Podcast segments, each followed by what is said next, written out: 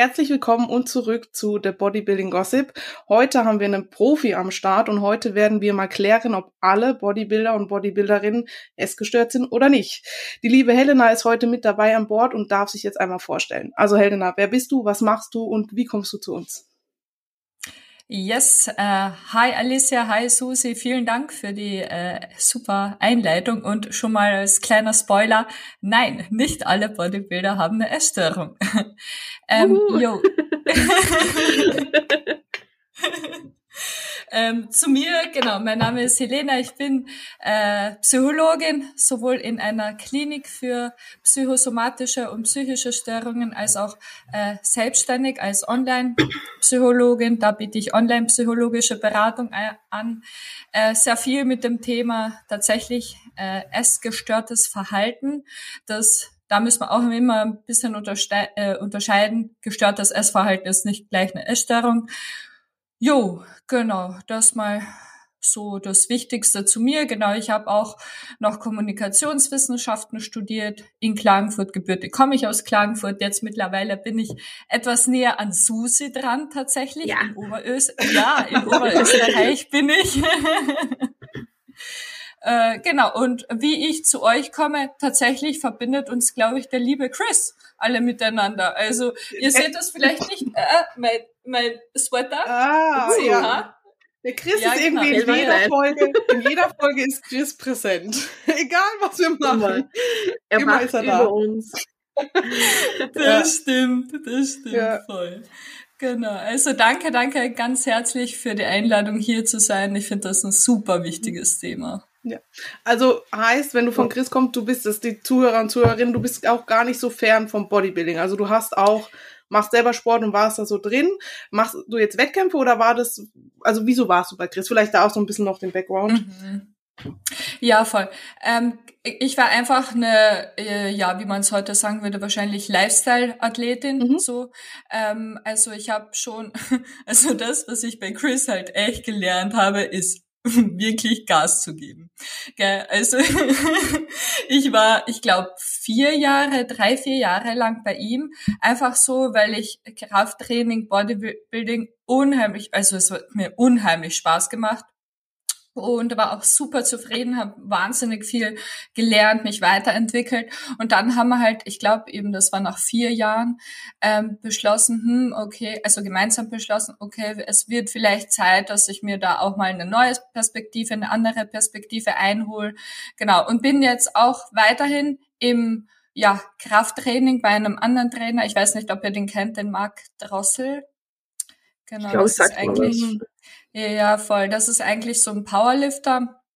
Genau, aber auch da weiterhin Kniebeugen, Deadlifts, naja, die schweren Grundübungen. Ja, und mit Chris bin ich halt weiterhin in, in gutem Kontakt. Also wir schreiben uns hin und wieder. Und jetzt bin ich tatsächlich mehr ähm, naja, mit Melly in Kontakt, genau, ja. weil sie mir halt bei meinem Social Media Management ja. äh, da hilft. Genau, also irgendwie über alle Ecken und Enden sind wir da mhm. so miteinander ja. verknüpft. Da habe ich schon gedacht, du bist vielleicht in Chris eine Therapeutin, die braucht du dann eh, wenn Alicia und ich beide in der Prep sind, dann meldest dich bitte wieder bei ihm und fragst ihn, ob er mal reden möchte. ja, wir sind nicht so einfach. Aber also Chris, wenn du das hörst, yes, der, äh, meine Türen stehen dir offen, wenn du wen zum Reden brauchst. ich bin da. Chris heillos überfordert mit uns. Na, er hat, er hat sich so ausgesucht. Selber schuld. Pech gehabt. Jetzt geht man immer weg. ja. ja. Okay. Dann steigen wir doch einfach mal direkt in das Thema ein. Mhm. Du hast ja zum Beispiel eben, also was jetzt bei mir persönlich viel kam von meiner Community, ist halt immer so, Binge-Eating, Essstörung, bin ich essgestört, wenn ich mein Essen tracke, ähm, ist es ein gestörtes Essverhalten? Und du hast ja zum Beispiel da gesagt, man muss da jetzt eben differenzieren. Gestörtes Essverhalten ist nicht gleich eine Essstörung. Dass du das mhm. vielleicht mal so ein bisschen aufführst, was es da für Unterschiede gibt, weil, also aus meiner Erfahrung ist ja ein Fressanfall jetzt auch nicht mit Binge-Eating gleichzusetzen zum Beispiel. Mhm. Ja, auch verschieden. Genau, ja. voll. Voll. Ähm, also was halt eine Essstörung definitiv ist, es ist eine wirklich sehr, sehr ernstzunehmende äh, naja, und schwerwiegende Erkrankung, nämlich eine psychische Erkrankung. Die Essstörungen zählen zu den psychischen Erkrankungen, ähm, die halt mit einem immens hohen psychischen Leidensdruck einhergehen. Und ich weiß jetzt nicht, wie es bei euch ist. Ich track zum Beispiel auch mein Essen, ähm, aber ich empfinde da jetzt keinen immens hohen psychischen Leidensdruck dabei. Im Gegenteil, es macht mir halt voll Spaß. So. Mhm. Und naja, es gibt halt, mh, oftmals werden halt ähm, so Essstörungen zusammengefasst, aber da gibt's ja auch unterschiedliche. Ja, also die wohl drei bekanntesten sind halt einmal die Magersucht, ähm, Anorexia nervosa, dann die Bulimie, Bulimia nervosa und jetzt erst kürzlich dazugekommen tatsächlich seit äh, Ende letzten Jahres eben Binge-Eating-Störung. Davor war es überhaupt äh, gar, noch gar nicht klassifiziert als, ja, ja, voll. Ähm, obwohl es eigentlich die häufigste mhm. Essstörung ist, mhm. lustigerweise tatsächlich. Genau. Und ja, also ich weiß nicht, ob ihr schon mal was von diesem ICD-10 gehört habt. Das ist so ein Diagnosemanual, ab wann äh, für psychische Erkrankungen. Und da gibt's halt einfach ganz knallharte äh, Diagnosekriterien, ab wann eben die Kriterien für eine Essstörung erfüllt sind. Ähm, ich weiß jetzt nicht, ob es zu weit gehen würde, da jetzt äh, für alle drei da so die Diagnosekriterien ähm, naja, aufzuführen. Gibt es denn ja, so? Kannst du uns kurz einmal zusammenfassen vielleicht? Also genau, was so die, die drei Hauptdinge sind. Mhm. Ähm, okay. Also bei Anorexia ist es halt zum Beispiel äh, ein unheimlich gestörtes Körperbild. Ja, ähm, das und das ist so ein bisschen ähnlich wie in der, äh, weiß ich nicht, äh, Wettkampfphase und so weiter. Ähm, also ihr nickt schon. Da hat man auch leider ein verzerrtes Körperwahrnehmungsbild und ich glaube, jeder von uns ähm, sieht sich zum Teil anders, als es äh, halt der Fall ist. Aber bei Anorexie zum Beispiel, das ist extrem verzerrt. Also das ist so spannend zu beobachten, wenn man Betroffene da fragen würde, sich selber zum Beispiel zu zeichnen, ähm, wie sie glauben, dass sie aussehen oder halt so ein Seil quasi auf dem Boden auszulegen, was sie glauben, wie, wie ihr Umfang ist. Also das weicht um Welten ab, ja. Und die sehen sich wirklich so. Also die sehen sich wirklich so. Das ist ja so, dass das ist jetzt nichts Eingebildetes oder so, sondern äh, das halt boah, voll krass, ja, dass da die Körperwahrnehmung, die eigene, so ähm, abweichen kann. Und es gibt halt ein ähm, extrem hohe Angst vor dem Zunehmen bei Anorexie. Also das, das müsst ihr euch mal vorstellen, was das für ein Leidensdruck ist, da tagtäglich mit so einem äh, mit so einer immensen Angst da rumzulaufen, Angst vor dem Zunehmen. Äh, bei Bulimia, da kommt es eben zu abwechselnden ähm, Phasen von Essattacken, ähnlich wie bei Binge-Eating, und aber Kompensationsmechanismen. Das heißt, ähm, übertriebener Sport. Ja, ich hatte Klientinnen, die haben fünf Stunden am Tag dann Sport gemacht nach einem Essanfall. Okay. Ähm, oder also halt. Das, voll, sorry. Ja. Also das muss nee. gar nicht sein, dass man dann das Essen wieder raus, weil so kenne ich das mhm. jetzt zum Beispiel, dass äh, bei Bulimie, dass man halt isst und dass dann wieder die Kalorien, die man in der Höhe, also das Essen, was man konsumiert hat, dann wieder entleert. Das kann jetzt auch sein, dass man dann halt durch Sport kompensiert und gar nicht diesen Drang hat zu sagen, okay, ich muss es jetzt loswerden, indem ich mich übergebe.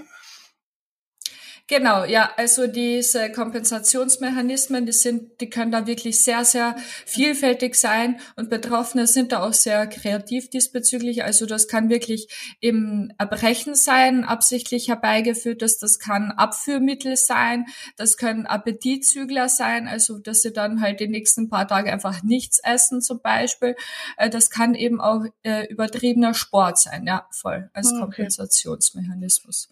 Genau. Und da gibt's halt auch die Angst vor dem Zunehmen. Also auch eine extreme Angst und äh, ebenfalls ein gestörtes Körperbild. Ja, die sehen sich auch dicker, als sie eigentlich sind. Und was halt bei Anorexie nicht der Fall ist, ähm, also die beschäftigen sich durchgehend, also den ganzen Tag über mit Essen.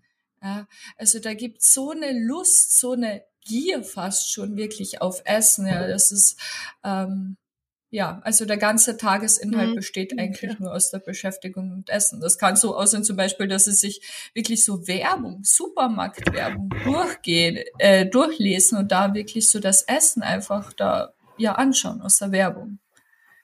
Krass. Zum Beispiel. Okay. Mhm. Und bei äh, Binge-Eating, äh, im Unterschied zu Bulimie, da kommt es eben auch zu diesen Essanfällen, aber da kommt es äh, nicht zu den Kompensationsmechanismen. Ja? Das heißt, das Essen bleibt unter Anführungszeichen drin. Ähm, genau, was halt zur Folge hat, dass circa 90 bis 95 Prozent der Betroffenen ähm, übergewichtig sind, adipös sind. Mhm. Genau, das ist bei den anderen zwei ähm, Essstörungen nicht der Fall. Also Bulimiker sind äh, häufig normalgewichtig tatsächlich und ähm, Leute mit Anorexie untergewichtig. Klar. Mhm. Was glaubst du, wieso jetzt Bulimie, äh, nicht Bulimie, sondern Binge-Eating jetzt erst als Essstörung so anerkannt worden ist? Vielleicht, weil das dann die Leute sind nur übergewichtig, vielleicht das so angesehen worden ist? Oder wieso kam jetzt so erst der Schwung, dass man sagt, okay, das ist auch eine Essstörung oder gehört dazu so? Mhm.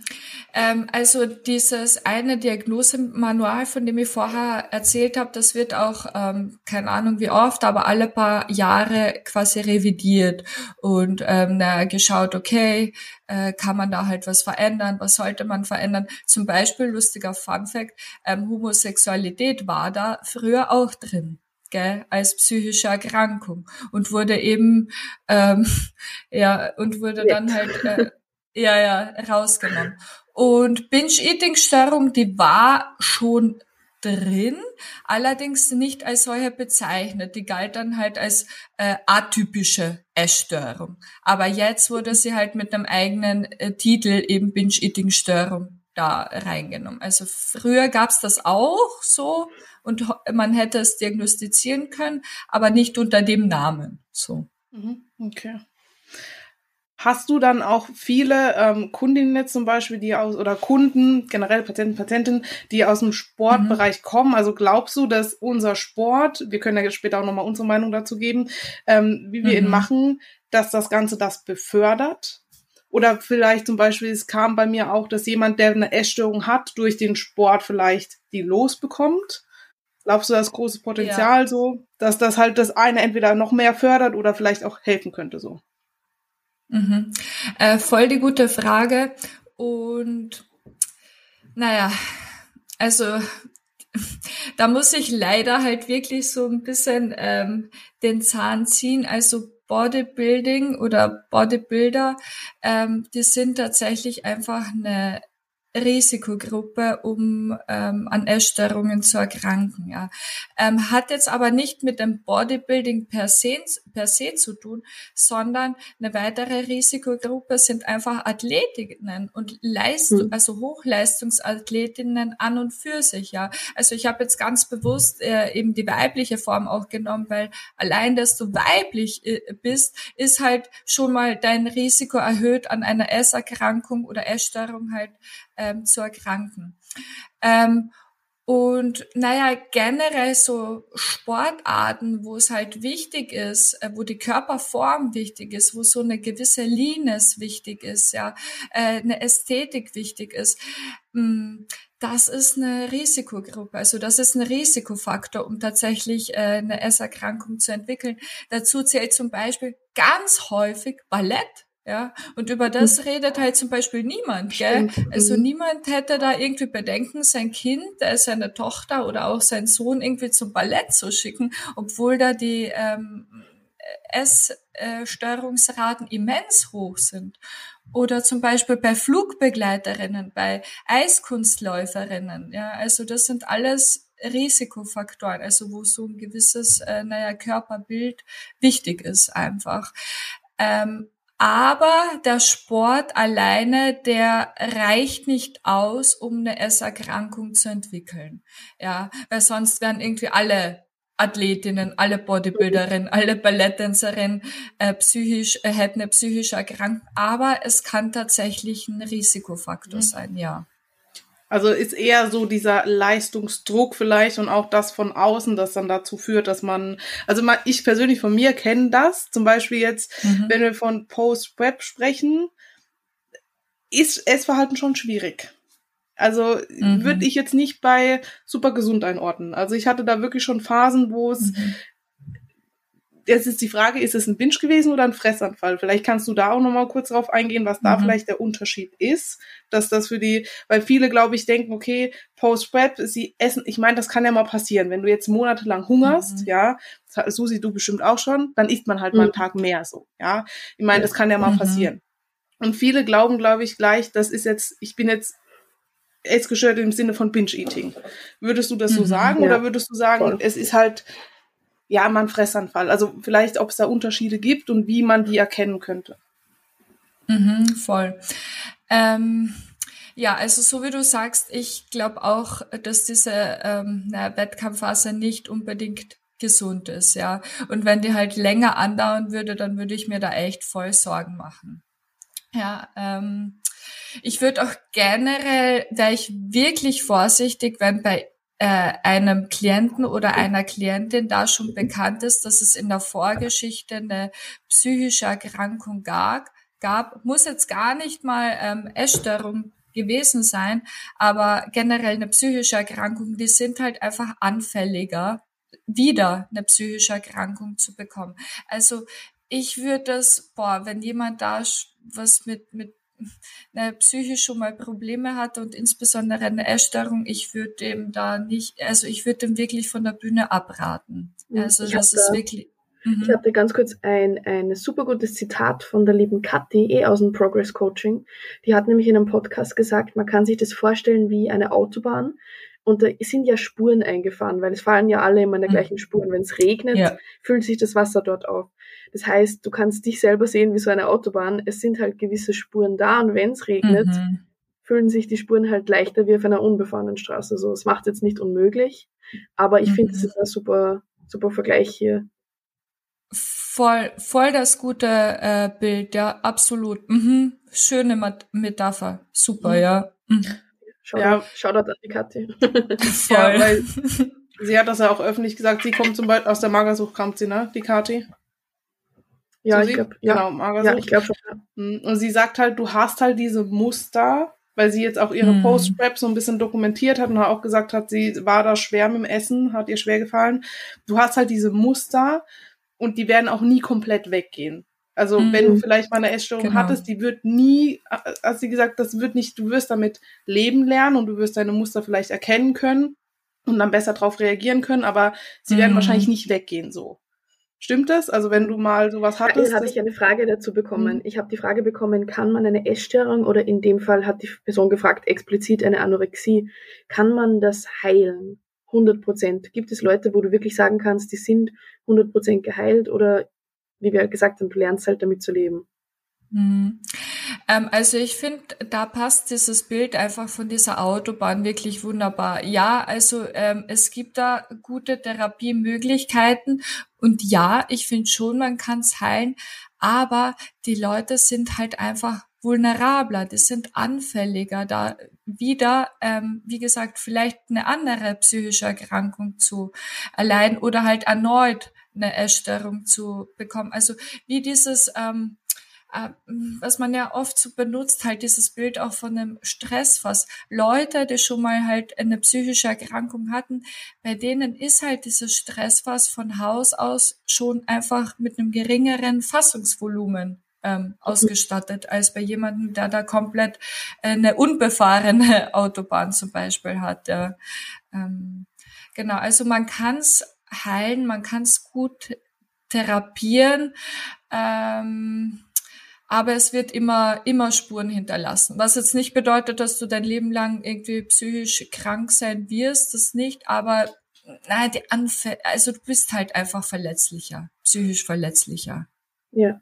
Ja, klar. Ich kann genau. da vielleicht äh, Beispiele einwerfen. Das hat jetzt nicht direkt mit Essstörung zu tun, aber ich habe in meiner mhm. Jugend, also ich war diagnostiziert mit Depressionen und mir geht mhm. super gut jetzt, also für alle, keine Sorge. Mhm.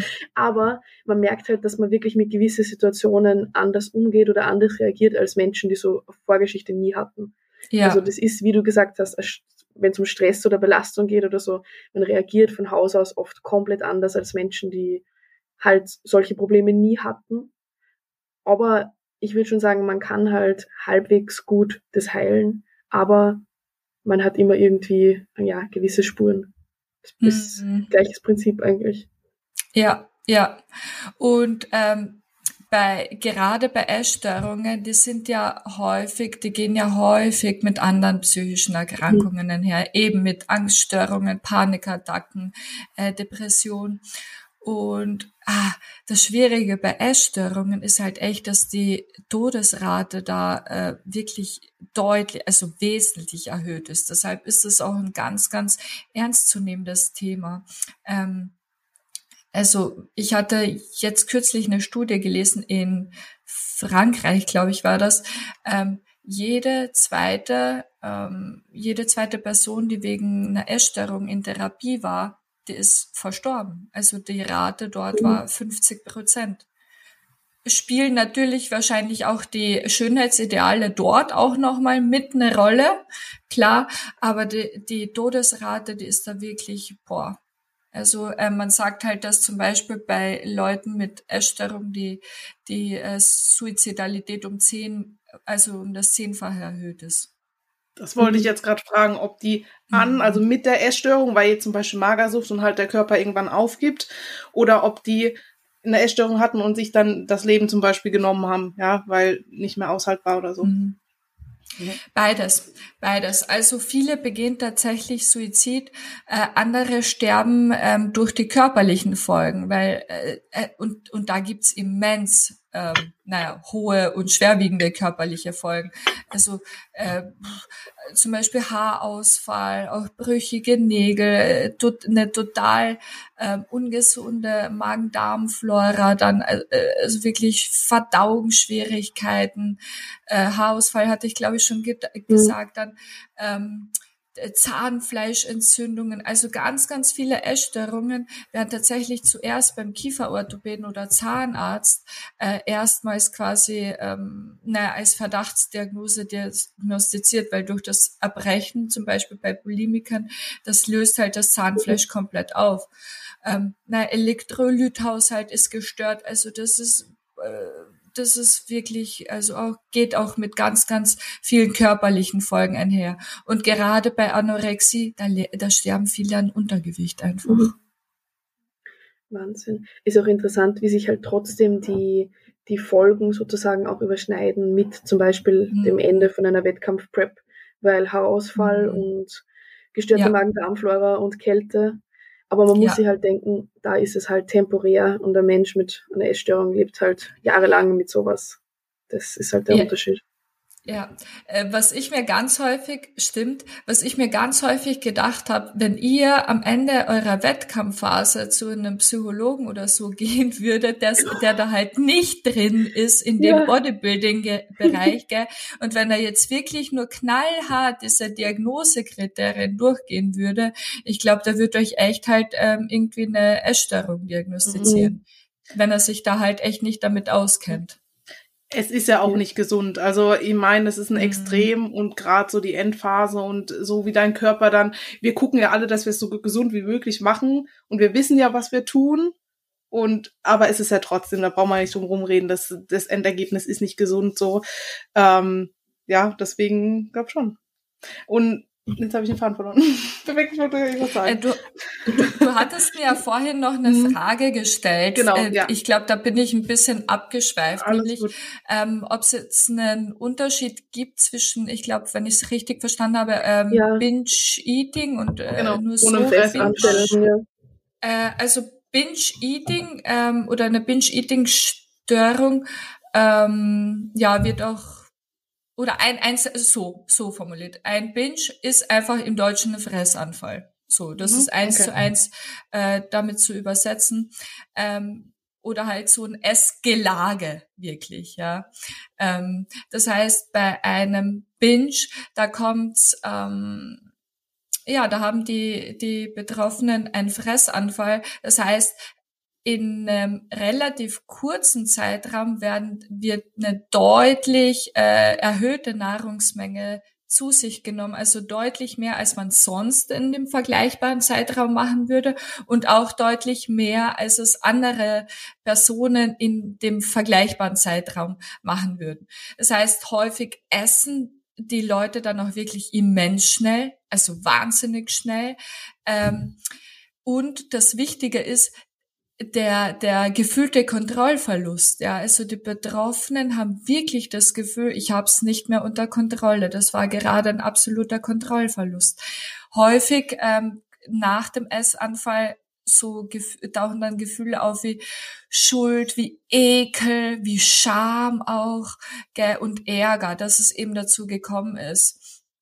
Und ähm, naja, was es wird meistens, so ein Essanfall wird meistens ähm, heimlich gemacht, ja, eben weil man sich so sehr dafür schämt, äh, sei das dann entweder in der Nacht, wenn eh alle schlafen oder dann irgendwie äh, auf dem, äh, im Auto, auf dem Weg von der Arbeit nach Hause oder vom Gym nach Hause. Also einfach so, dass es halt nicht äh, mitbekommen wird. Also das ist mal halt, was einen Binge ausmacht, was halt die, die typischen Symptome eines Binges sind so, wenn dieser Binge jetzt über einen Zeitraum von mindestens drei Monaten, mindestens einmal in der Woche passiert, äh, dann würde man oder könnte man schon eine Binge-Eating-Störung diagnostizieren.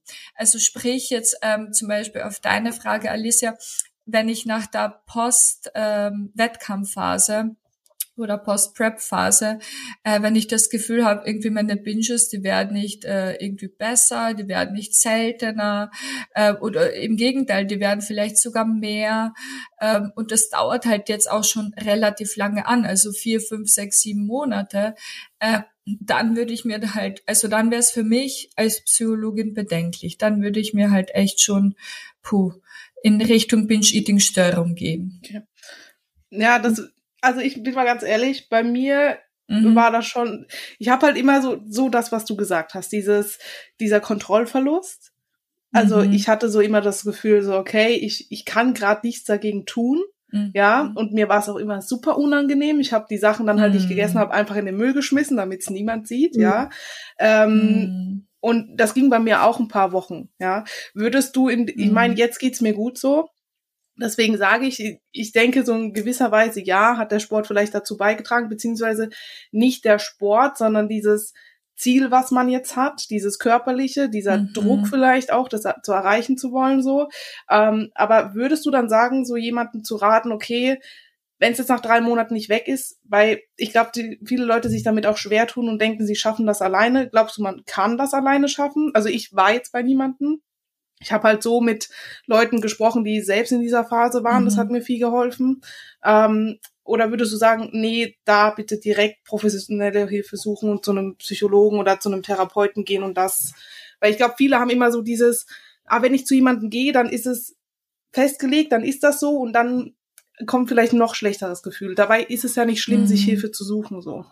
Mhm. Nee, genau so wie du sagst. Ähm, ich würde auch gar nicht ähm, erst irgendwie drei oder vier Monate da irgendwie abwarten. Ja, also ich finde, ähm, eine gute Begleitung, eine gute Betreuung in so einer Krisensituation. Und das ist eine Krisensituation. Ja, also die Post-Wettkampfphase, die ist halt eine Krisensituation. Aber wenn man da gut begleitet wird, gut betreut wird dabei, dann kann diese Krise so ein unheimlich großes auch Wachstumspotenzial bergen, ja. Ähm, also Krise an und für sich, das ist halt nichts Schlechtes. Im Gegenteil, also da kann man wirklich ne, um dieses fast schon Modewort zu be benutzen, ähm, resilienter dann werden tatsächlich. Ja, also man kann daran wachsen, aber mit der Voraussetzung eben, dass man dass man gut durch diese Zeit äh, kommt eben und gut ähm, heißt durch gute Begleitung, durch gute Betreuung. Ja, also ich finde, ähm, man muss nicht erst warten und das ist so generell auch mein Appell. Man muss nicht erst warten, bis äh, bis man es gar nicht au mehr aushält. Äh, ja, weil man das schon so sehr leidet.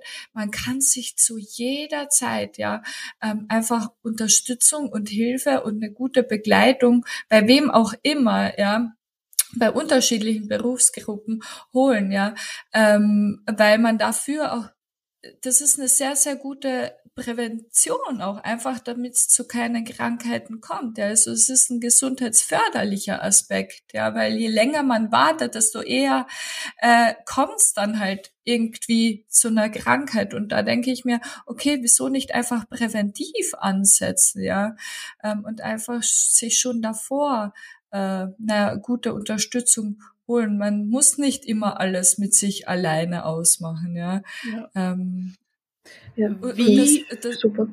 Achso. Voll, ja, ja ähm, wie, weil ich, ich konnte mir dann zum Beispiel nicht vorstellen, so wenn ich jetzt zu jemandem gehe, wie mhm. hilft er mir? Also redet der mit mir, nimmt er mir, der kann mir jetzt Essen nicht wegnehmen. Also was sind mhm. so Ansatzpunkte? Weil da kam mich auch die Frage, ob man da alleine rauskommt oder ob man sich halt Hilfe sucht. Und also ich weiß nicht, ob du da vielleicht, ich denke, das ist auch individuell, du würdest mit jedem anders mm. arbeiten, so jeder hat da andere Ansätze mm, ähm, und jeder ist ja auch anders. Aber gibt so Dinge, voll. wo du sagst, okay, ist es, wir reden halt drüber oder wo setzt man da an? Weil ist halt die Frage, mm. kommt das jetzt durch den Sport, durch diesen Druck oder kommt es dadurch, dass ich vielleicht in der Kindheit irgendwas erlebt habe? Das ist ja so weitreichend mm. so.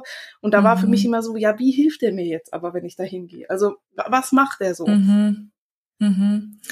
Ähm, also so wie du sagst, es ist wirklich höchst individuell und ähm, naja, weil halt jede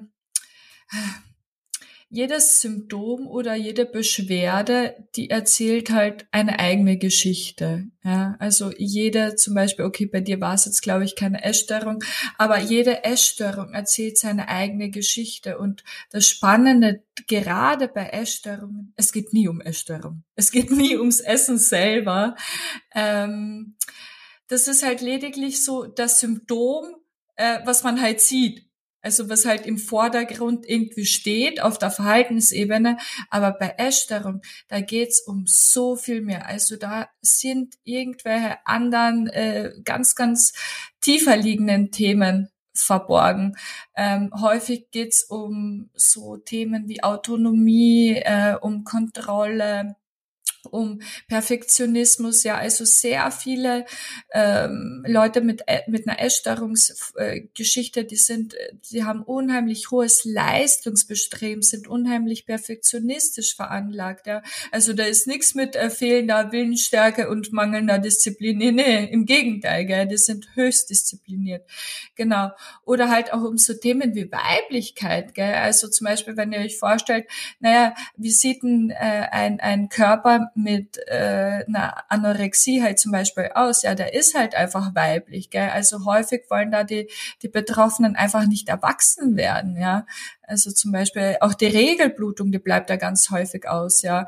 Ähm, die, die Brüste werden halt kleiner eben durch diesen Gewichtsverlust. Das hat dann irgendwie was oder kann mit Weiblichkeit zu tun haben. Aber ganz häufig eben so Themen wie Autonomie und Kontrolle. Also das ist halt echt das höchst Spannende. Also diese Essstörung ähm, die sind halt wirklich nur im Vordergrund relevant und eigentlich geht es um was vollkommen anderes. Und das ist jetzt durch die Essstörung, das ist halt einfach von der Psyche gerade ein Bewältigungsversuch. Zwar kein guter, so, aber es ist ein Bewältigungsversuch für irgendwas anderes. Also ich kann zum Beispiel ich kann mich da an eine Klientin erinnern, die kam aus einem Elternhaus, wo sehr viel von außen vorgegeben wurde. Ja, also der, insbesondere der Vater, der hat ihr, ähm, ja, der hat sie zu allen möglichen Kursen eingeschrieben, irgendwie da Geige und Violine und da äh, irgendwie Sport und da der Höchstleistungs- äh, oder der Leistungskurs in der Schule und so weiter. Und die hat sich halt echt so fremdgesteuert gefühlt und die war halt ähm, da zu der Zeit noch eine Jugendliche.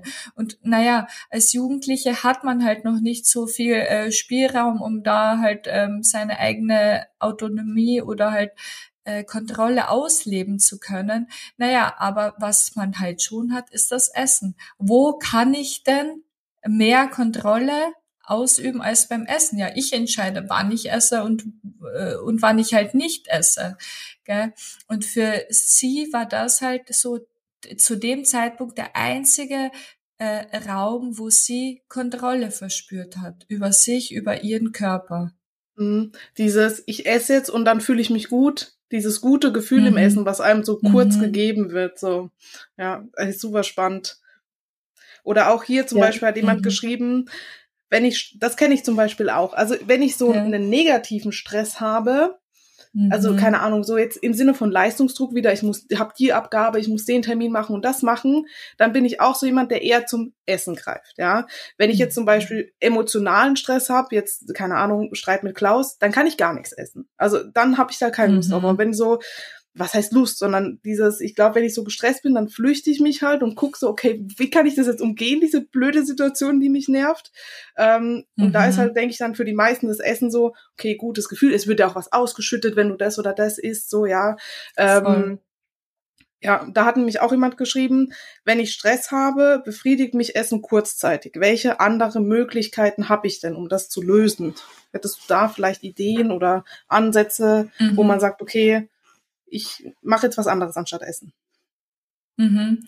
Ähm, also die Person hat es äh, eh super formuliert. Also dieses emotionale Essen, das ist tatsächlich ein ganz häufiger äh, Stressregulationsmechanismus, aber so wie auch die, die Person selber schreibt, nur kurzfristig funktional.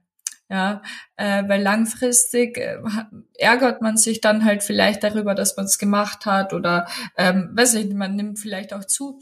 Ähm, da wär's, würde ich zum Beispiel äh, so ansetzen mit den mit den Klienten, vielleicht, ja, also auch da wirklich sehr individuell, ähm, aber sich da so einen eigenen naja, Notfallkoffer, sage ich jetzt mal, für Stresssituationen zurechtzulegen, ja. Und dann, wenn es halt zu einer Stressreaktion kommt, halt in diesem Notfallkoffer herumzu äh, und da einfach halt auszuprobieren, okay, was hilft mir denn jetzt? Äh, ganz häufig unter, also ganz unterschätztes Werkzeug, zum Beispiel Atmung. Ja, also die Atmung, das ist halt so ein wunderbares Werkzeug, weil wir das halt immer mit haben, ja. Durch Atmung, da können wir unseren Puls äh, unseren Blutdruck so wunderbar senken, ja, und unsere Herzrate, ja. Und wenn wir da merken, okay, irgendwie es tut sich was beim Puls, beim Blutdruck, wir werden automatisch ruhiger, ja. Also wir können unseren Stress selber zum Beispiel durch Atmung äh, beeinflussen. Da gibt's auch ganz, also unterschiedliche Atemübungen oder Atemtechniken, ähm, aber mal so wirklich ganz tief äh, Hausnummer vier Sekunden in den Bauch einzuatmen und halt zehn Sekunden wirklich ganz bewusst auszuatmen. Ähm, das ist ja, das, das kann wirklich Wunder bewirken für den eigenen Stresspegel. Oder dann halt zum Beispiel, äh, was ich noch in diesen Werkzeugkoffer oder in diesen Notfallkoffer ähm, einpacken würde, Entspannungsübungen, ja, was auch immer, als ich da mal äh, auf die Matte zu legen, irgendwie eine Entspannungsübung zu machen, Muskelentspannung, mal so den eigenen Körper wirklich durchzugehen, so eine Art Bodyscan zu machen, von wirklich von den Zehenspitzen bis in den Kopf, was fühle ich da gerade? Äh, oder auch rauszugehen, spazieren zu gehen, in die Natur zu gehen oder mit einer Freundin telefonieren, äh, zum Beispiel. Äh, Sport machen auch ja klar, wieso nicht? Also sich da so eigene Strategien, ähm, naja, und Werkzeuge einzupacken und für sich zu überlegen und dann einfach, wenn ich da halt drin bin in der Stresssituation, da einfach mal so ein bisschen herumwühlen und äh, schauen, okay, was hilft mir denn jetzt gerade? Und das wird nicht immer alles gleich gut helfen. Ja, also mal hilft das eine Werkzeug, dann hilft das andere. Aber äh, also ich, ich bin da echt voll der Befürworter von Atemübungen. Ja, also weil ich weiß nicht, kennt ihr kennt ihr Biofeedback? Sagt mir was, ja. Mhm. Ich glaube. Mhm. Also das ist halt, ähm, da wird man an so ein Gerät angeschlossen, ähm, das halt wirklich, da, da kann man live mitverfolgen, okay, wie ist denn jetzt mein Puls, wie ist denn mein Blutdruck, wie ist äh, mein Stresspegel oder äh, halt, ähm, wie heißt das, diese Hautleitwerte, genau. Ähm, genau. Und dann wird man halt zur Atmung angeleitet und dann kann man da live mitverfolgen, wie man selber halt so die ganzen körperlichen Parameter beeinflussen kann. Ohne Medikamente, ohne irgendwas, nur man selber. Allein durch die Atmung. Ich habe da mal was Cooles gemacht. Ja. Hätte ich auch nie gedacht. Äh, Breathwork, ja. ich weiß nicht, kennt ihr das? Ich habe mal so eine Breathwork-Session gemacht und derjenige, der das geleitet hat, der hat so gemeint, ja, wenn wir halt anfangen zu atmen und du atmest halt mit Anführung und der sagt, wie schnell und was und wie, mhm. werdet ihr jetzt Erfahrungen machen, die habt ihr in eurem Leben noch nicht gemacht. Ja, also mhm. es kann mhm. sein, dass eure Hände kribbeln, dass ihr auf einmal komplett ja. wegtretet, dass ihr anfangt zu schreien oder eure Emotionen freien Lauf lasst. Und ich dachte mir so, ja, genau, wenn ich jetzt atme und dann soll es hier abgehen. Mhm. Wir haben das gemacht. Mhm. Es war so komplett irre. Ja. Danach habe ich alles ja. verworfen. Also weil neben mir, ja. also meine Hände haben gekribbelt. Ich habe, also das war abartig, was ich da erfahren habe in dieser Stunde. Hätte ich nie im Leben gedacht, aber ich kriege immer noch Gänsehaut, wenn ich dran denke, weil das so Voll. wirklich, ich habe meinen Körper ganz anders wahrgenommen und nur durchs Atmen und äh, konnte mhm. Dinge loslassen und alles und es war so irre. Also ja, da kann man schon viel machen. Doch. Spannend. Mach, machen wir das mal gemeinsam, Alicia. Ey, das war komplett krank, wirklich. Das habe ich mal Leben noch nicht gemacht. Also wieder meine Date-Idee für uns zwei. nee, wirklich. Und da, da hatte ich zum Beispiel auch so ein emotionales Thema, was ich, was mich sehr mhm. beschäftigt hat. Und da war das, glaube damals dann auch so mit dem Essen noch so. Das hat dann dazu noch mhm. reingehauen. Und da ging es mir auch psychisch nicht gut, das wusste ich auch. Und ich wusste, ich musste das jetzt aufarbeiten und ich muss dieses Thema jetzt angehen, sonst würde es mir nicht besser gehen. Und an dem Tag habe ich gesagt, weil dann ging es so drum, wir sollen noch auf einen Zettel schreiben, was wir loslassen sollen und so. Mhm. Und dann habe ich das da draufgeschrieben, habe diese Session mit gestartet. Ah, das war abartig, also wirklich. Aber danach ging es mir besser, weil ich habe so gewusst, okay, ja. ich kann mir das jetzt verzeihen, das ist jetzt weg, es ist in Ordnung und danach ging es mir wirklich besser. Aber ja, ist schon krank. Also Schön. was der Kopf manchmal so ist, ist schon Schön. irre. Ja, mega. Ja, ich habe wow. auch hier eine Frage dazu bekommen und zwar jetzt in die andere Richtung, ähm, warum so viele, zum Beispiel Bodybuilder nach der Prep ähm, Probleme haben mit Essanfällen oder halt, dass man ja sich immer wieder überisst, obwohl man eigentlich psychisch stabil wäre oder ob, mhm. ob wirklich jeder solche Probleme entwickeln muss. Und ich finde es interessant, weil wenn man rein den ja, den, den, den körperlichen Hintergrund sich ansieht, ist es ja logisch, dass, also für alle, die das nicht wissen, wenn dein Körperfett so extrem gering ist, dann funktionieren mhm. halt deine Sättigungshormone nicht wirklich. Das heißt, du kannst rein theoretisch eine sehr stabile mentale Lage haben und nie Probleme mit Essstörungen gehabt haben und trotzdem nach einer Prep zu Essanfällen neigen. Also, mhm. absolut. Würde ich jetzt mal so, so stehen lassen. Ja, absolut. Schließe ich mich voll an. Also der Körperfettanteil, der äh, ja kann sich wirklich begünstigend ähm, auswirken dafür, äh, also für Essanfälle. Und was halt auch der Fall ist, die meisten Leute mit äh, Essanfällen, äh, die hatten davor irgendwie eine längere eben Diätphase, ja, äh, die halt mit viel einer Kalorienrestriktion auch einhergeht. Also die häufiges und wiederholtes Diätverhalten plus so ein, so ein ja, Nahrungsmitteleinschränkung, ähm, die, das sind wirklich auch nicht zu unterschätzende begünstigende Faktoren, ja, die, so wie du sagst, die ähm, auch Leute mit einer eigentlich psychisch stabilen Ausgangslage ähm, was halt die Erklärung dafür sein kann, dass auch die halt ähm, zu Essanfällen neigen. Also gerade bei Binge-Eating, da haben häufig ähm, Leute, also jetzt wirklich mit einer Binge-Eating-Störung, da kommt es ganz häufig zu so äh, wiederholten Diätverhalten und nie wirklich so auf Erhalt gewesen oder gar im Überschuss und auch so ein komplettes Schwarz-Weiß-Denken. Ja, okay, das sind jetzt gute Lebensmittel, das sind äh, böse Lebensmittel und nur die guten darf ich essen und die anderen nie nie. Und gerade durch diese Restriktion, puh, ähm, entwickelt sich dann da so ein Kreislauf. Naja, worauf habe ich denn dann Lust? Ja klar, auf das Verbotene eigentlich, auf das Ungesunde.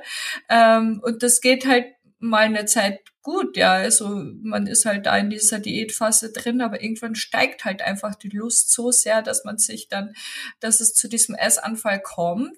Ähm, na, man hat dann eben in weiterer Folge so Ekel vor sich selber, Schuld oder Scham. Na, dann äh, sagt man sich wieder eine Zeit lang, okay, nee, das äh, sowas äh, werde ich mir nicht mehr erlauben, schränkt sich da wieder ein, natürlich geht wieder eine Zeit lang gut, ja, und das äh, entwickelt sich dann halt wieder zu so einem Kreislauf. Mhm. Ich habe da, ich hab da eine Frage, die ein bisschen dazu passt, und zwar, ja? ähm, da, da, da, ist Bodybuilding nicht gleich eine Essstörung, ähm, hinsichtlich des programmierten ähm, Hardcore-Mindsets. Also dass auf Social Media das oft als sehr normal verkauft wird, dass halt Athleten und Athletinnen sehr restriktiv sind, sehr nach Plan essen und es wird halt verkauft als wenn du das nicht machst, willst du es nicht genug. Oder if you want to be a pro, act like a pro. Da haben wir eh schon mal drüber geredet mhm. in einem Podcast. So mhm. in, in welcher Hinsicht man das noch als ja, Disziplin betiteln kann und wo es vielleicht anfängt, dass man auch sagen würde, okay, das läuft eher auf eine Essstörung hinaus. Hast du da zum Beispiel Erfahrungen damit gehabt? Oder was würdest du sagen, wo der Punkt kommt, wo es nicht mehr Disziplin ist, sondern wirklich ein gestörtes Verhalten? Mhm. Ähm, also ich bin mir jetzt nicht ganz sicher, ob ich die, die äh, Frage verstanden habe mit dem Act like a Bro oder oder Ja, also dass, dass, dass mhm. manche Leute halt so tun, dass eine gewisse Art von Restriktion in dem Sport halt dazugehört. Das stimmt schon, weil wenn man nur immer isst, mhm. was man halt Bock hat, mhm. das funktioniert halt nicht.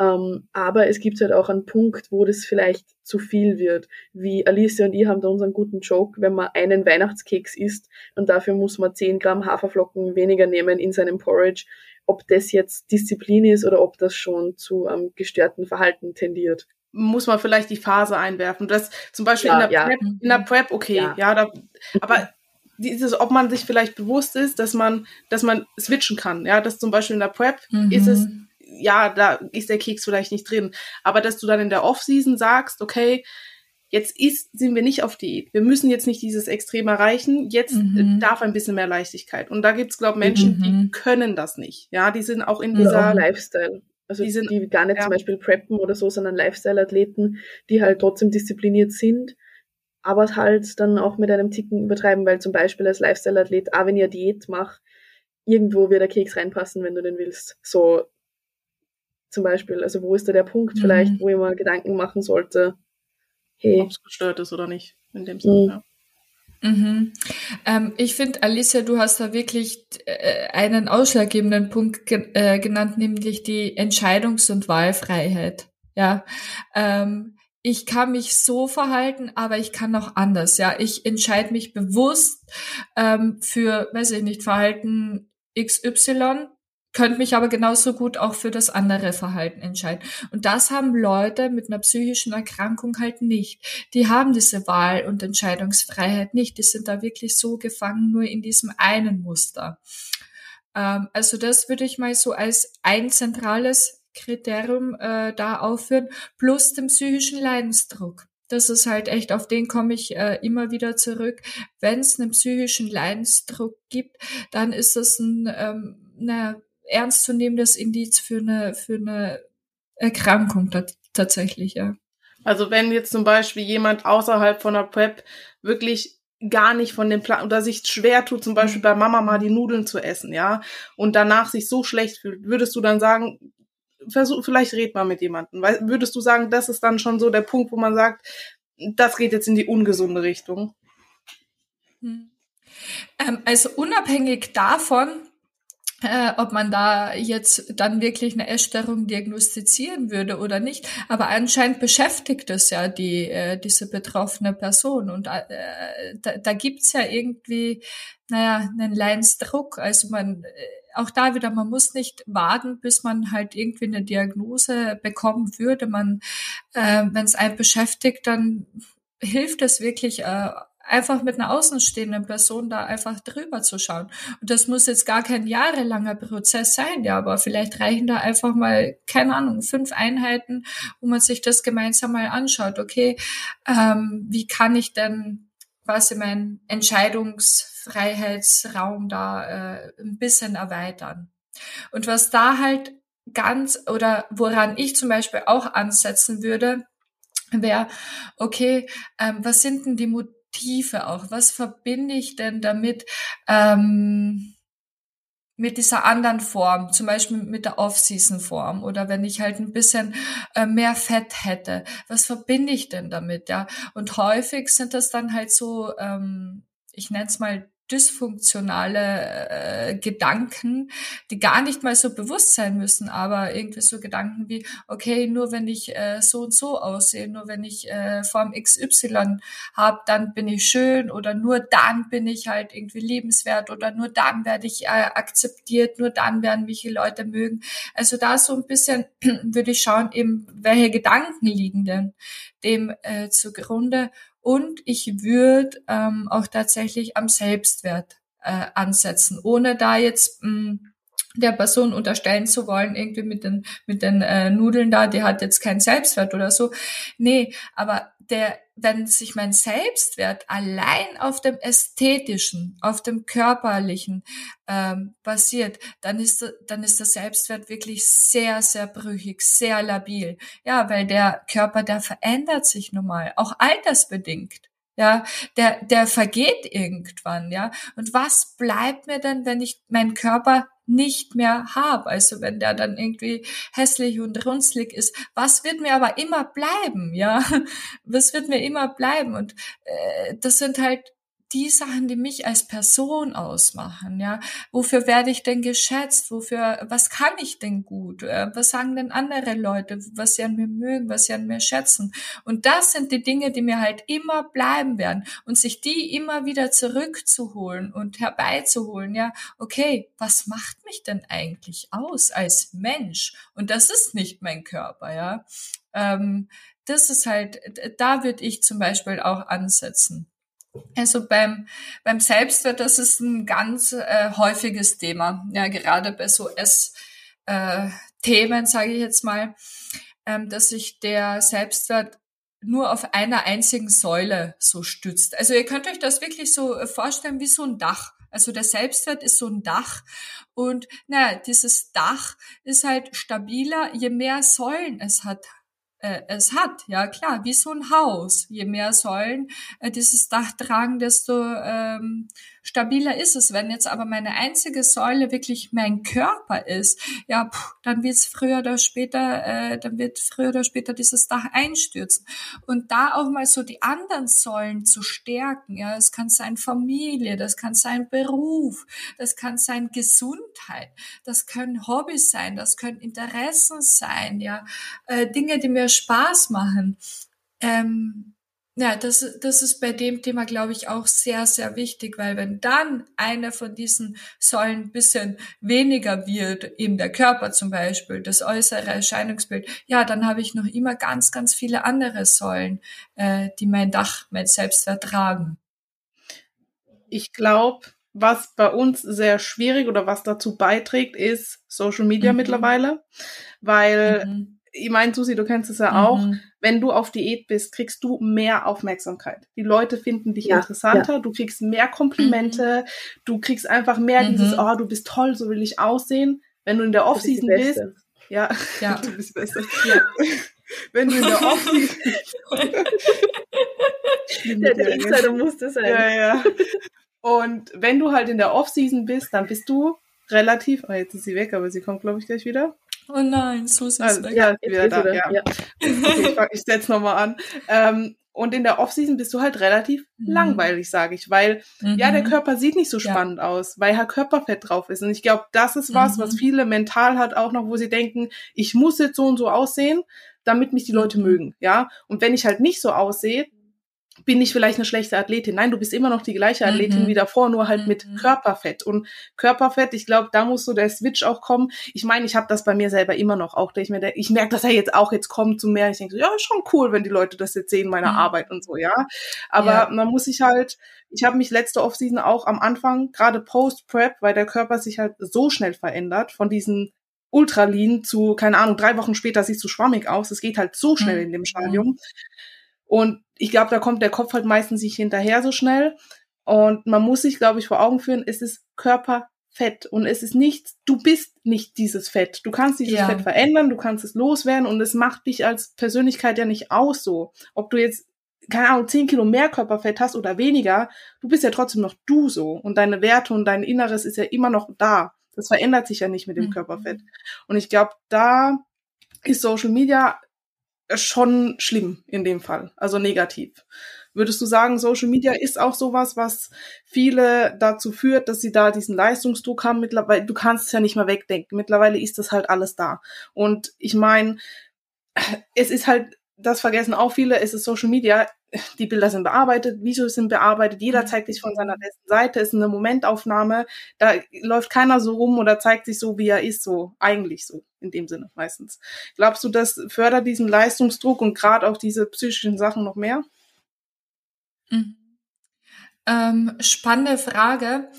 Äh, Habe ich mir auch schon öfter so die Frage gestellt und ich finde, äh, boah, also ich bewundere euch echt. Ähm, na, dass ihr da halt wirklich so, puh, ihr seid auf Instagram doch allen ausgesetzt, gell? Also sowohl äh, Komplimenten als auch äh, halt äh, Äußerungen in die andere Richtung. Und das ist halt was, da wissen die Leute echt nicht, was sie damit anstellen können, ja, mit Äußerungen, die das Äußere, äh, Äußere eben, das Erscheinungsbild betreffen. Ja, also sagen auch ganz, ganz viele meiner äh, Klientinnen, puh, da gab es irgendwie eine übermäßige Kritik, sei das im Elternhaus oder von Freunden, Mensch, wie siehst denn du aus? Oder bist jetzt wieder dicker geworden? Oder halt umgekehrt, äh, wenn man dann, wenn man es geschafft hat, dann abzunehmen, dann kam auf einmal die Komplimente, gell, und das pusht ja natürlich das Selbstbewusstsein und das motiviert ja einen dann natürlich noch mehr abzunehmen, gell. Ähm, also pff, da bin ich immer vorsichtig und ich versuche wirklich Leute zu sensibilisieren. Passt auf, wenn ihr irgendwelche Bemerkungen, was das Äußere anbelangt, macht. Ja, ihr wisst nicht, äh, welchen Weg die diese Leute davor gegangen sind, ja, wie deren Lebensgeschichte aussieht, ja, und was ihr da halt äh, echt damit äh, anstellen könnt. Also macht lieber ähm, naja, äh, Komplimente, was das Innere anbelangt. Oh Mensch, äh, weiß ich nicht, wenn ich in deiner Nähe bin, dann fühle ich mich super, gell? Also, aber sehr viel von unseren Äußerungen ist halt einfach aufs äh, Äußerliche bezogen. Und zu deiner Frage mit Social Media. Also, ich finde Social Media, das ist halt ein Werkzeug. Und, naja, ist ein Hammer gut oder schlecht? Ja, ein Hammer kann beides. Ein Hammer kann halt ähm, echt etwas auch aufbauen, ja, aber mit einem Hammer kann man auch viel zerstören, gell? Also es kommt voll auf die Art und Weise der Nutzung drauf an mit diesem Werkzeug. Und es gibt da auch Studien mittlerweile, dass Social Media in beide Richtungen ähm, fungieren kann. Also es kann positive Effekte ähm, haben, wenn es für einen selber gut genützt wird. Es kann aber auch negative Effekte haben. Also ihr habt, ich glaube, das war eh in der letzten Folge, da habt ihr zum Beispiel über so äh, ein paar Vorteile von Social Media äh, geredet, zum Beispiel, naja, auch so diese inspirierende Komponente, gell? Wow, da sehe ich wen, der, der inspiriert mich oder da bekomme ich irgendwie Ideen für irgendwas, ja. Also es kann ähm, viel Positives auch haben, ähm, auch was die Zugehörigkeit anbelangt. Ja, also dieses Vernetzen. Ähm, zum Beispiel wissen wir in der in der äh, Pandemiezeit jetzt, da haben man ist ja im Vorhinein davon ausgegangen, dass Jugendliche sehr, sehr ähm, darunter leiden werden. Aber die Jugendlichen haben im Vergleich zu den zum Beispiel Volksschulkindern deutlich weniger psychisch unter der Pandemiezeit gelitten, weil sie einfach auch diese Möglichkeiten zur Verfügung hatten, da trotzdem sich zu vernetzen und sich irgendwo zugehörig zu fühlen. Ja, und dafür kann und, und, und das hatten halt Volksschulkinder nicht. Die sind da halt für gewöhnlich noch nicht unbedingt auf Social Media unterwegs und die haben eben in der Pandemiezeit deutlich mehr darunter gelitten. Also Social Media kann ein wunderbares Tool sein. Es kann aber auch ähm, mächtig was kaputt machen. Insbesondere dann, wenn es halt so Aufwärtsvergleiche gibt. Also diese Aufwärtsvergleiche, diese unrealistischen Vergleiche, das äh, hat man eben schon in etlichen Studien festgestellt, das ist dann für die Psyche schwierig. Mhm. Ich meine, so wie wir jetzt, ist ja voll cool. Das ist, hat Social Media wieder, also war gut in dem Sinne, ja. Wir verknüpfen uns, wir werden bestimmt auch vielen mm. mit der mhm. Folge hier helfen können. Ähm, ich glaube halt, was auch immer schwierig ist, du kennst den Menschen dahinter halt nicht. Also ich meine, genau. wir kriegen ja schon arge Kommentare mittlerweile. Und ich muss das sagen, ich. Mhm. mich, mich triggert ja. das schon ab und zu noch. Ich war ja in Wien, mhm. habe den Formcheck mit Chris gemacht und dann kriege ich so, du siehst aus wie ein 16-jähriger Junge, weil ich bin enttäuscht von dir, was glaubst du eigentlich, bla bla bla. So. Boah.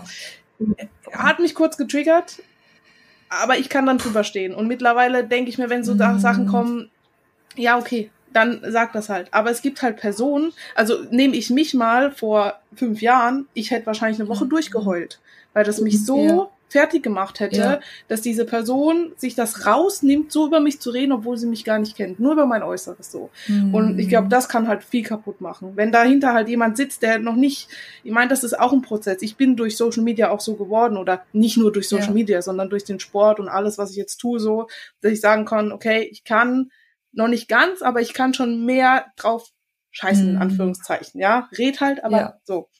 Aber es gibt halt Leute, oder wie gesagt, mein vergangenes Ich, das hätte das nicht gekonnt. Ich glaube, da ist es halt sehr schwer. Ich meine, mhm. Susi, du kriegst ja auch, du kriegst ja auch, also deine Sachen sind ja, was du manchmal um die Ohren kriegst, ist ja, ja. Also ich habe letztens wieder was, ich, ich kriege wirklich oft ähm, wirklich, wirklich gute Dinge. Also, dass ich im Fitnessstudio hat mal wieder wer gesagt, dass ich so aufmerksamkeitsgeil bin, weil, weil ich so intensiv trainiere und dass ich anscheinend sage, jeder in meinem Gym, der nicht trainiert wie ich, ist eine Pussy, weil man denkt, wo, wo nimmt sie wer dieses Ding her, dass ich mm. jemals, das, uh -uh, ich habe ich nie in meinem Leben gesagt.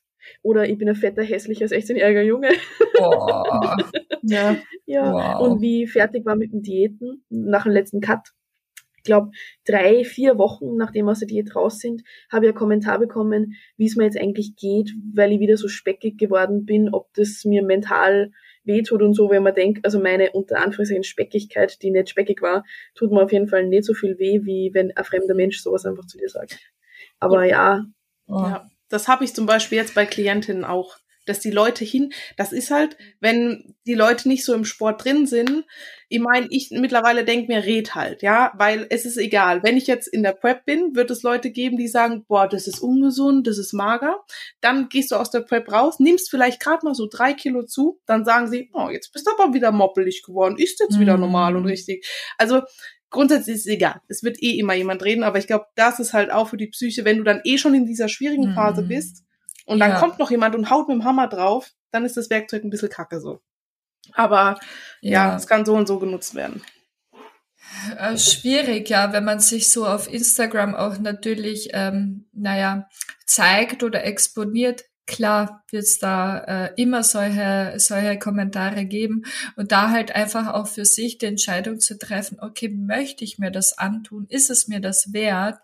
Ähm, das ist halt, naja, eine Entscheidung, die halt jeder für sich treffen muss. Aber ja, da braucht's eine unheimlich äh, große Abgrenzungsfähigkeit tatsächlich gegenüber solchen Kommentaren und auch eine gute, wie ich finde, Social Media Hygiene. Ja, also irgendwie man man äh, spricht ja schon häufig auch über so Schlafhygiene und so weiter, aber ich finde, es braucht auch genauso eine gute Social Media Hygiene.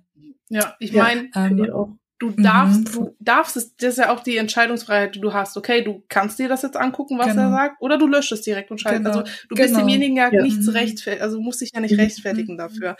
Und ich glaube, viele das denken so, ich muss mich jetzt halt beweisen und mich dem gegenüber rechtfertigen, wenn der mich jetzt niedermacht. So, aber im Grunde ja. sei schlau und lösche es und lass einfach.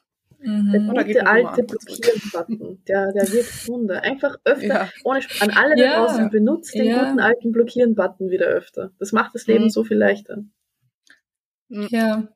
Ja. Genau, genau. Ja, ja, genau. Auch so kann Abgrenzung aussehen. Durch Blockieren mhm. tatsächlich. Ja, das stimmt. Sollen wir denn noch ein bisschen auf die Zuschauer, Zuhörer, ich sage immer Zuschauer und sieht ja niemand, äh, auf die Zuhörer, Zuhörerinnen-Fragen eingehen? Susi, ja, hast du? Ich hätte auch, ja, können wir gerne. Ich hätte auch. Greifen wir mal ein paar Fragen Also ich hätte, ich hätte eine, über das haben wir noch gar nicht geredet, und zwar, wie verhält man sich gegenüber Essgestörten, die es selber nicht sehen? Also Tipps, wie man, wie man als Außenstehender vielleicht mit dem Thema umgeht und einer betroffenen Person helfen kann, die sich aber noch nicht an dem Punkt befindet, wo sie sich selber Hilfe suchen will oder das Problem überhaupt wirklich sieht. Das kennst du sicher, oder? Mhm. Äh, ja, schwierige äh, Frage, weil halt die Angehörigen oder die Leute im Umfeld, die leiden dann zu einem gewissen Zeitpunkt halt einfach wahrscheinlich mehr oder genauso wie halt die, die betroffene Person selber. Schlussendlich, man kann niemanden ähm, zu einer Therapie, zu einer Beratung zwingen. Leider, sage ich jetzt, äh, und man kann niemanden zwingen, sich in irgendeiner Art und Weise zu verändern, ähm, wenn er oder sie das unter, also in Klammer noch nicht möchte. Also der Impuls, der muss halt von dem äh, Betroffenen selber ausgehen, solange das in seinem Kopf oder in ihrem Kopf noch nicht äh, so dieses Klick gemacht hat, diesen, dieses Aha, okay, jetzt muss ich was verändern, wird wird Therapie und ein Ansprechen von außen nicht viel bringen. Was man schon machen kann, ist seine Bedenken und Sorgen auch wirklich zu äußern. Hey, mir ist aufgefallen, weiß ich nicht, du, äh, du ziehst dich vielleicht in der letzten Zeit irgendwie mehr zurück oder du hast irgendwie, ähm, naja, schon abgenommen, das macht mir Sorgen, das macht mir Bedenken, ja. Ähm, gibt's da was? Gibt's da was? Ich mache mir wirklich Sorgen.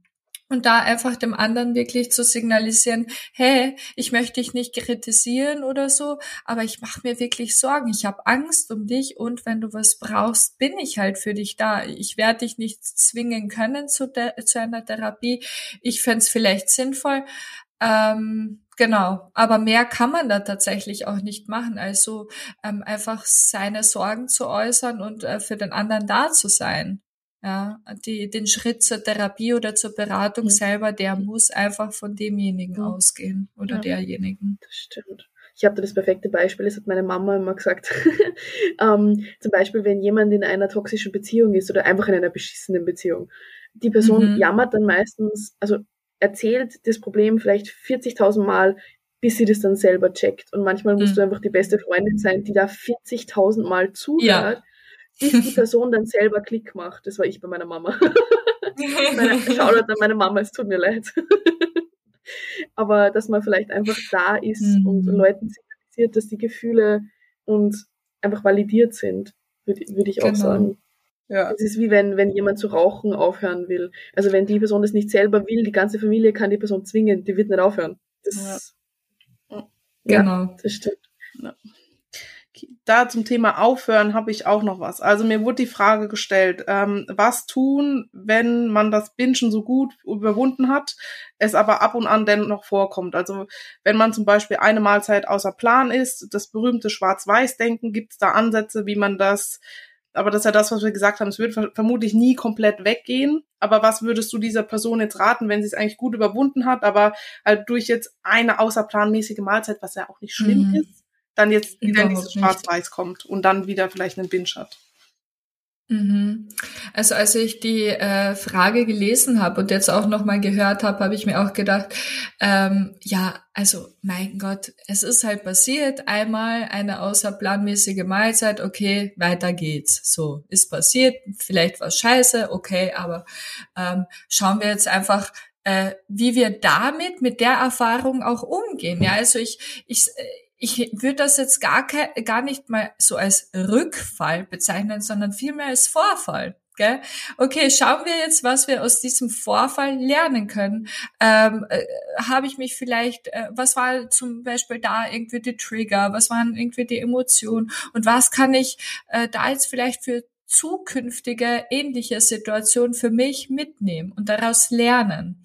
Äh, also immer so ähm, als Vorfall und irgendwie so als Lernmöglichkeit halt auch äh, schauen, dass man das irgendwie halt ummünzt. Und mein Gott, eine Mahlzeit ist halt wirklich nicht äh, schlimm, wenn die mal irgendwie äh, da außer Kontrolle gerät. Ähm, ich wollte jetzt irgendwie noch was sagen. Ah ja, genau. ähm, Akzeptanz auch. Akzeptanz, gell? Ähm, also man ist ja häufig äh, so sein eigener größter Kritiker und ist unheimlich streng zu sich selber und ähm, na vielleicht wahrscheinlich auch sogar strenger als man es äh, oder viel strenger als man es zum Beispiel gegenüber einer liebevollen äh, Freundin äh, sein würde und da sich auch mal so einfach na, herbeizuholen, okay, was würde ich denn in so einer Situation ähm, einer sehr guten Freundin oder einem Freund dann sagen, würde ich zu dem sagen, oh Mensch, das wäre voll scheiße von dir, wie konntest du nur, jetzt bist du ein äh, Häufchen Elend so, oder würde ich äh, irgendwie eine, versuchen, eine wohlwollende, freundschaftliche, vielleicht sogar liebevolle Haltung da einzunehmen und genau, ähm, da diese Haltung da auch versuchen, sich selber einzunehmen. Ich weiß, es ist wirklich schwierig, weil häufig kommt halt da so der innere Antreiber oder Kritiker durch oder so, aber sich da einfach mal so die Frage stellen, okay, wie würde ich denn ähm, einer sehr guten Freundin oder einem Freund gegenüber reagieren und wie schaffe ich es genauso auch zu mir zu sprechen? Wird nicht immer gehen, überhaupt nicht, ähm, aber es ist auch Übung, das ist auch Training. Hm. Ich glaube, was die Person vielleicht auch gemeint hat, dass diese okay. außerplanmäßige Mahlzeit, die an sich ja nicht schlimm ist. Weißt du, wenn ich ja. jetzt, ich, wir haben ja auch einen Mahlzeitenplan, keine Ahnung, ich habe fünf Mahlzeiten okay. und wenn ich jetzt abends essen gehe, esse ich vielleicht die letzte Mahlzeit nicht und ersetze sie durch die Pizza, die ich essen gehe.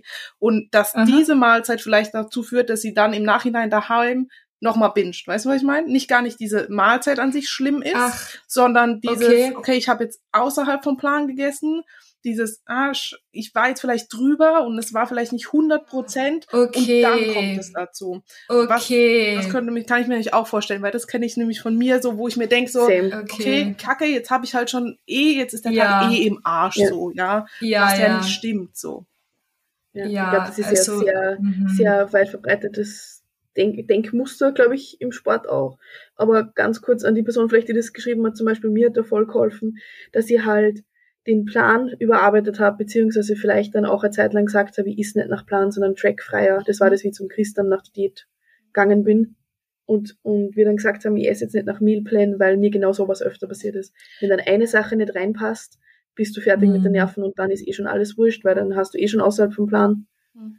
Aber genau. ich meine, das spielt wieder so mit einem, wie du eben gesagt hast, nicht so streng zu sich sein. Das ist halt dieser Perfektionismus, mhm. wo man mhm. sagt, okay, ich muss jetzt 100 Prozent und wenn es 99 waren, dann ist halt mhm. alles im mhm. Arsch, was ja nicht so ja, ist eigentlich. Ja. Genau. Ja. Genau. Ah, okay, ja, dann habe ich die Frage mhm. komplett anders Na, verstanden. Alles gut, alles genau, gut. So die, okay, so dieses, ah, jetzt ist auch schon wurscht. Jetzt ja, ist auch schon egal. Okay, okay, verstehe, ja. Mhm. Ja, so wie du, also ich finde die Punkte, die ihr da äh, gerade gesagt habt, einfach äh, super wichtig, ja. Ähm, nee, äh, nur wenn es 99 Prozent ist, also es muss nicht immer so dieses Entweder-Oder sein oder dieses Schwarz-Weiß ähm, oder ja, nur wenn es 100 Prozent ist, dann ist es richtig. Nee, überhaupt nicht. Es gibt da ganz, ganz viele Graustufen dazwischen. Und wenn ich jetzt nur 97 Prozent äh, gebe, oh wow, es hätten ja eigentlich auch äh, 60 Prozent oder 80 sein können. Ja, also diese 98 auch anerkennen. Oh, wow, ich habe den Großteil des Tags über super gut verbracht. Okay. Aber ähm, genau, da würde man wahrscheinlich auch so an dem an dem Perfektionismus, an den eigenen Anforderungen und Erwartungen an sich selber auch arbeiten. Voll. Mich hat nämlich auch jemand gefragt, also eine Arbeitskollegin macht keinen Sport und ist wie ein, in Anführungszeichen sage ich jetzt mal, 0815 Mensch, hat derjenige geschrieben. Sie spart Kalorien ein, mhm. isst wenig. Wenn sie abends Pizza essen geht, ist das nicht auch eine Form von Essstörung? Dieses, das werde ich nämlich auch oft so, so dieses, mhm. was wir machen auf unsere regelmäßig essen, gucken, was wir essen. Das ist immer so, als ihr seid doch gestört. Ihr esst nicht in Anführungszeichen normal. Wenn jetzt aber jemand dreimal die Woche zu McDonald's geht und keine Ahnung, mhm. zweimal am Tag isst, Pizza, Burger, Schnitzel, das ist dann wieder normal. Was, was, also, wo ist so dieses, was ist normal? Ich finde immer normal oder gut ist das, was für dich in Ordnung ist und was zu dir passt mhm. so. Aber würdest du sagen, das wäre jetzt auch eine Essstörung oder zwanghaft oder so, wenn man sagt, okay, man spart, man isst ganz wenig und gar nichts und geht dann abends was essen? Ich finde es immer schwierig, mhm. weil ist so mhm. der Kontext. Ich meine, wenn ich abends essen gehe, lasse ich vielleicht auch was weg vom Plan, ja weil ich so weiß, so, okay, ich muss ja mhm. jetzt nicht den kompletten Rahmen sprengen, aber ich hungere jetzt nicht den ganzen Tag. Ich esse trotzdem so. Ja. Mhm. Ja, äh, das habe ich mir nämlich jetzt auch ähm, beim Anhören der Frage gedacht, nämlich, ähm, okay, wenn es jetzt einmal wirklich so der Fall ist, wenn sie weiß, okay, sie geht am Abend halt eine Pizza essen. Also ich persönlich finde das überhaupt nicht schlimm, wenn sie dann sagt, ja, okay, dann lasse ich halt einen Snack oder irgendwie was, was er sich da einfach mal aus. Also ich finde, das muss überhaupt noch gar keine Form von einem gestörten Essverhalten sein. Es kann sogar ein sehr gut, gesundes Essverhalten dann tatsächlich sein. Weil man da halt einfach so auch diesen na, gesundheitsbewussten Aspekt halt einfach hat.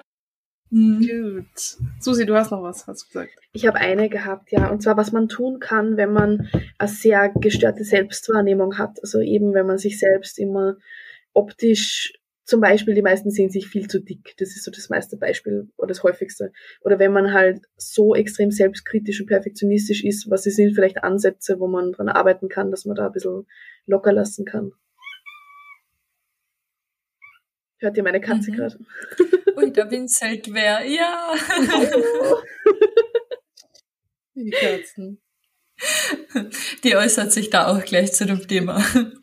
Siehst du dich auch zu dick? Ähm, nee, tut er nicht. Er will Leckerlis, deswegen nervt er mich. Nee, aber jetzt lasse ich dich ausreden.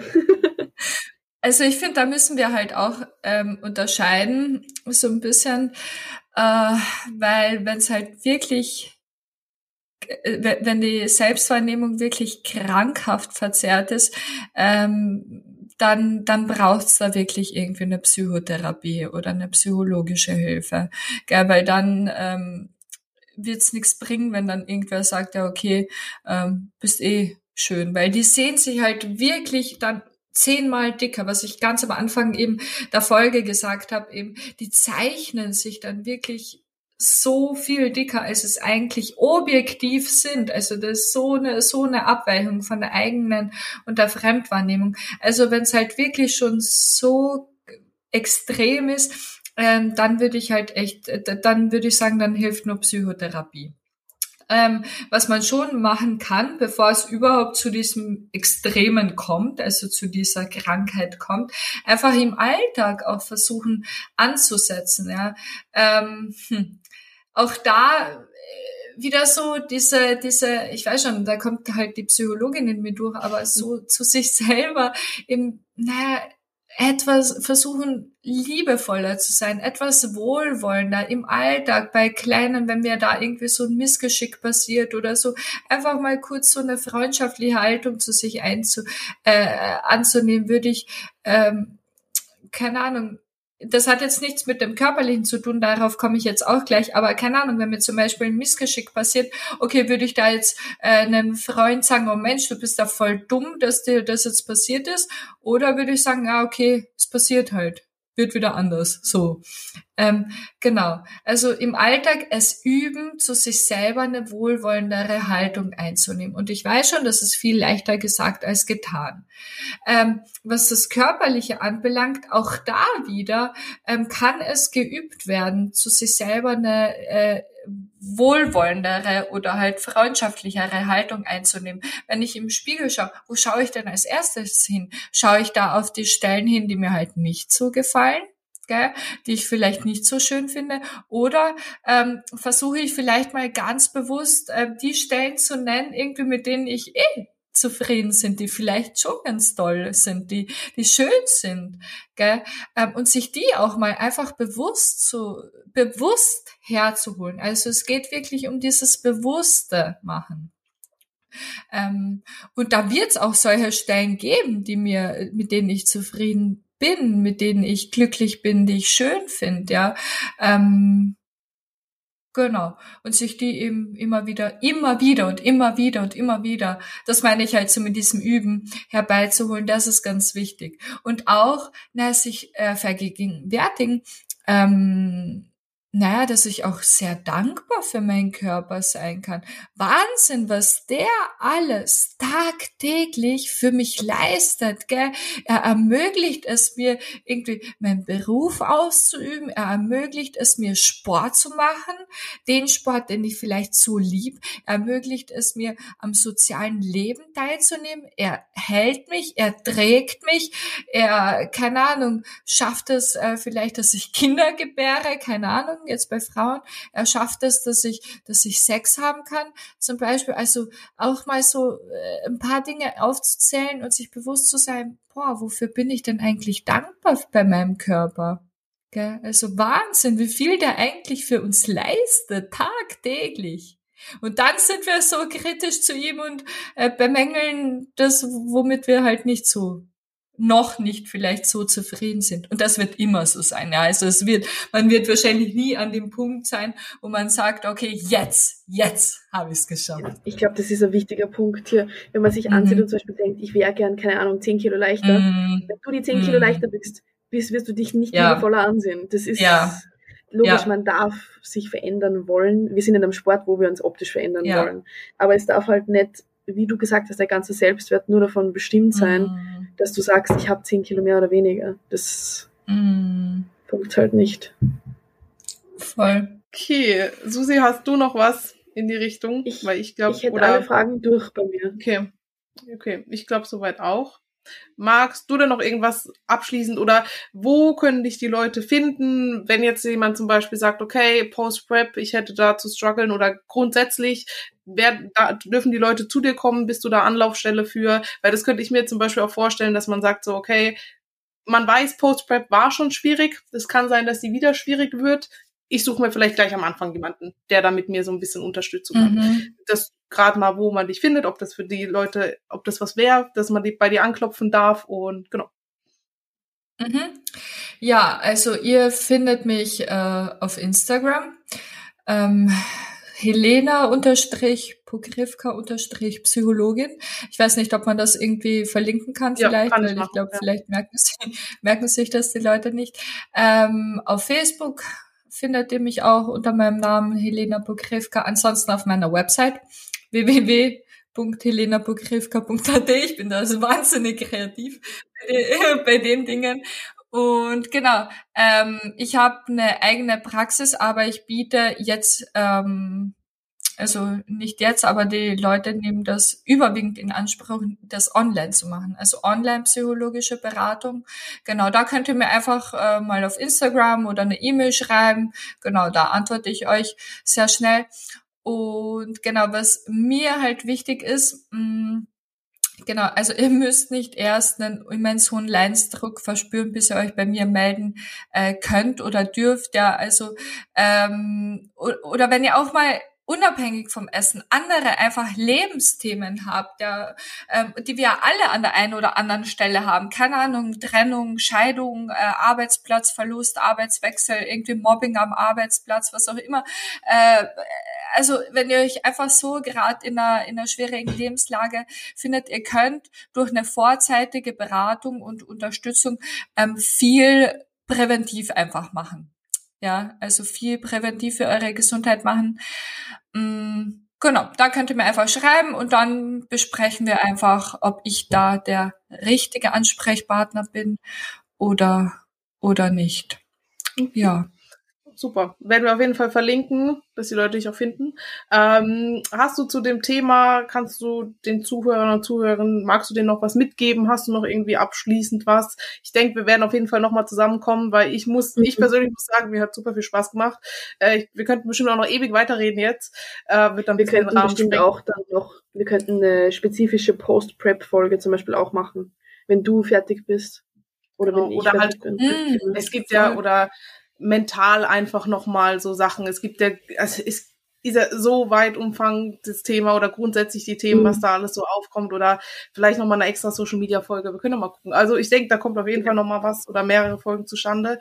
Ähm, abschließend zu dem Thema jetzt, so wie wir es vielleicht eingeleitet haben, Bodybuilding ist gestört. Magst du, hast du noch so ein paar abschließende Worte dazu? Mhm. Äh, also zunächst bei mir hat es auch super Spaß gemacht und ja, voll gern äh, würde ich mich da wieder, wieder gemeinsam mit euch dazusetzen. Also ich könnte auch ewig noch reden. Ähm, also Bodybuilding ist nicht gleich Essstörung, kann ein Risikofaktor sein, ja, aber genauso können es andere Sportarten auch sein. Äh, also Bodybuilding macht jetzt nicht krank so, muss nicht krank machen. Äh, was äh, mir aufgefallen ist, das ist mir halt ähm, schon noch ein Anliegen bei den Fragen, da kam hin und wieder so so Äußerung, oh Mensch, ich kann es irgendwie nicht verstehen, dass man da irgendwie an einer äh, Essstörung oder so leidet oder dass man da halt erkrankt. Leute, psychische Erkrankungen, die sind wirklich ernstzunehmende, genauso wie körperliche Erkrankungen. Gell? Äh, ich glaube, das checken die Leute halt noch immer nicht so wirklich, dass es auch eine Erkrankung ist, die einfach jeden treffen kann, ja, unabhängig von Alter, Geschlecht, äh, Beruf, ja. Also ein Psychiater genauso äh, kann genauso an einer Depression erleiden, wie, äh, keine Ahnung, genauso wie ein Herzchirurg einen Herzinfarkt bekommen kann. Und keine Ahnung, seid da echt vorsichtig besser. Also jetzt nicht ihr, sondern die Zuhörer generell da, da draußen, ihr seid da eh sensibilisiert dafür. Ähm, aber ja, seid da echt vorsichtig, weil irgendwie, wenn man sich ein Bein bricht, dann wird man ja auch nicht sagen irgendwie, oh Mensch, kann ich jetzt gar nicht verstehen, dass du dir dann dieses Bein gebrochen hast. Stell dich nicht so an, reiß dich zusammen, gell? Ja. Ja, das ist mir auch aufgefallen. Ich glaube, da mhm. ist so, da fehlt halt noch so ein bisschen dieses, viele denken halt so, ja, die sind halt ein bisschen gestört. Jetzt raff dich mal so ein bisschen. Aber wenn du, glaube ich, mhm. wirklich psychische Probleme hast und so wie du auch gesagt hast jetzt in der Folge, es ist halt viel tiefliegender. Es ist nicht, okay, Bodybuilding macht das jetzt aus dir, sondern da kann vor 20 Jahren in deiner Kindheit was passiert sein, was du noch 20 ja. Jahre mitträgst, was dich halt so mitnimmt, sei es eine Trennung von den Eltern oder so. Und ja, äh, ja psychisch ist halt, ich glaube, da muss man noch so ein bisschen sensibler werden bei dem Thema, aber ja, so wie du sagst, wenn jemand sich ein Bein bricht, dann sagt er auch keiner, ah, toll, hast du blöd oder was? Warum brichst du dir jetzt ein Bein? Ja, ja passiert halt. Ja. Also, ja. Ja. Genau. Und genauso wie sich jeder mit dem Bein und äh, Armen im, äh, das, das brechen kann, genauso kann jeder mit einem Herz und einer Psyche eine psychische Erkrankung erleiden. Und das ist halt jetzt einfach jeder. ja, stimmt. Okay. Susi, magst ja. du abschließen? Sicher gerne. Also wir sagen danke fürs Zuhören. Äh, danke Helena, dass du dir extra Zeit genommen hast für uns und wir freuen uns, wenn wir uns wieder mal hören hier in unserer Runde. Und ja, folgt der lieben Helena. Wir haben es verlinkt. Ähm, folgt der lieben Alicia und mir auf Instagram. Bewertet die Episode, gebt uns eine 5-Sterne-Bewertung. Das hilft uns weiter und freut uns und lasst uns gerne euer Feedback da. Das ist auch cool, wenn ihr Feedback habt zu speziell dieser Folge oder vielleicht weitere Fragen in die Richtung an die liebe Helena, dann lasst uns die da auf Instagram zum Beispiel, damit wir einfach wissen, sollen wir da Fortsetzung drehen, wollt ihr spezifische Themen noch durchquatschen? Genau, und jetzt habe ich fertig geredet. Ich wünsche einen schönen Tag an alle. Danke fürs Zuhören und wir hören uns. Baba. Tschüss. Tschüss.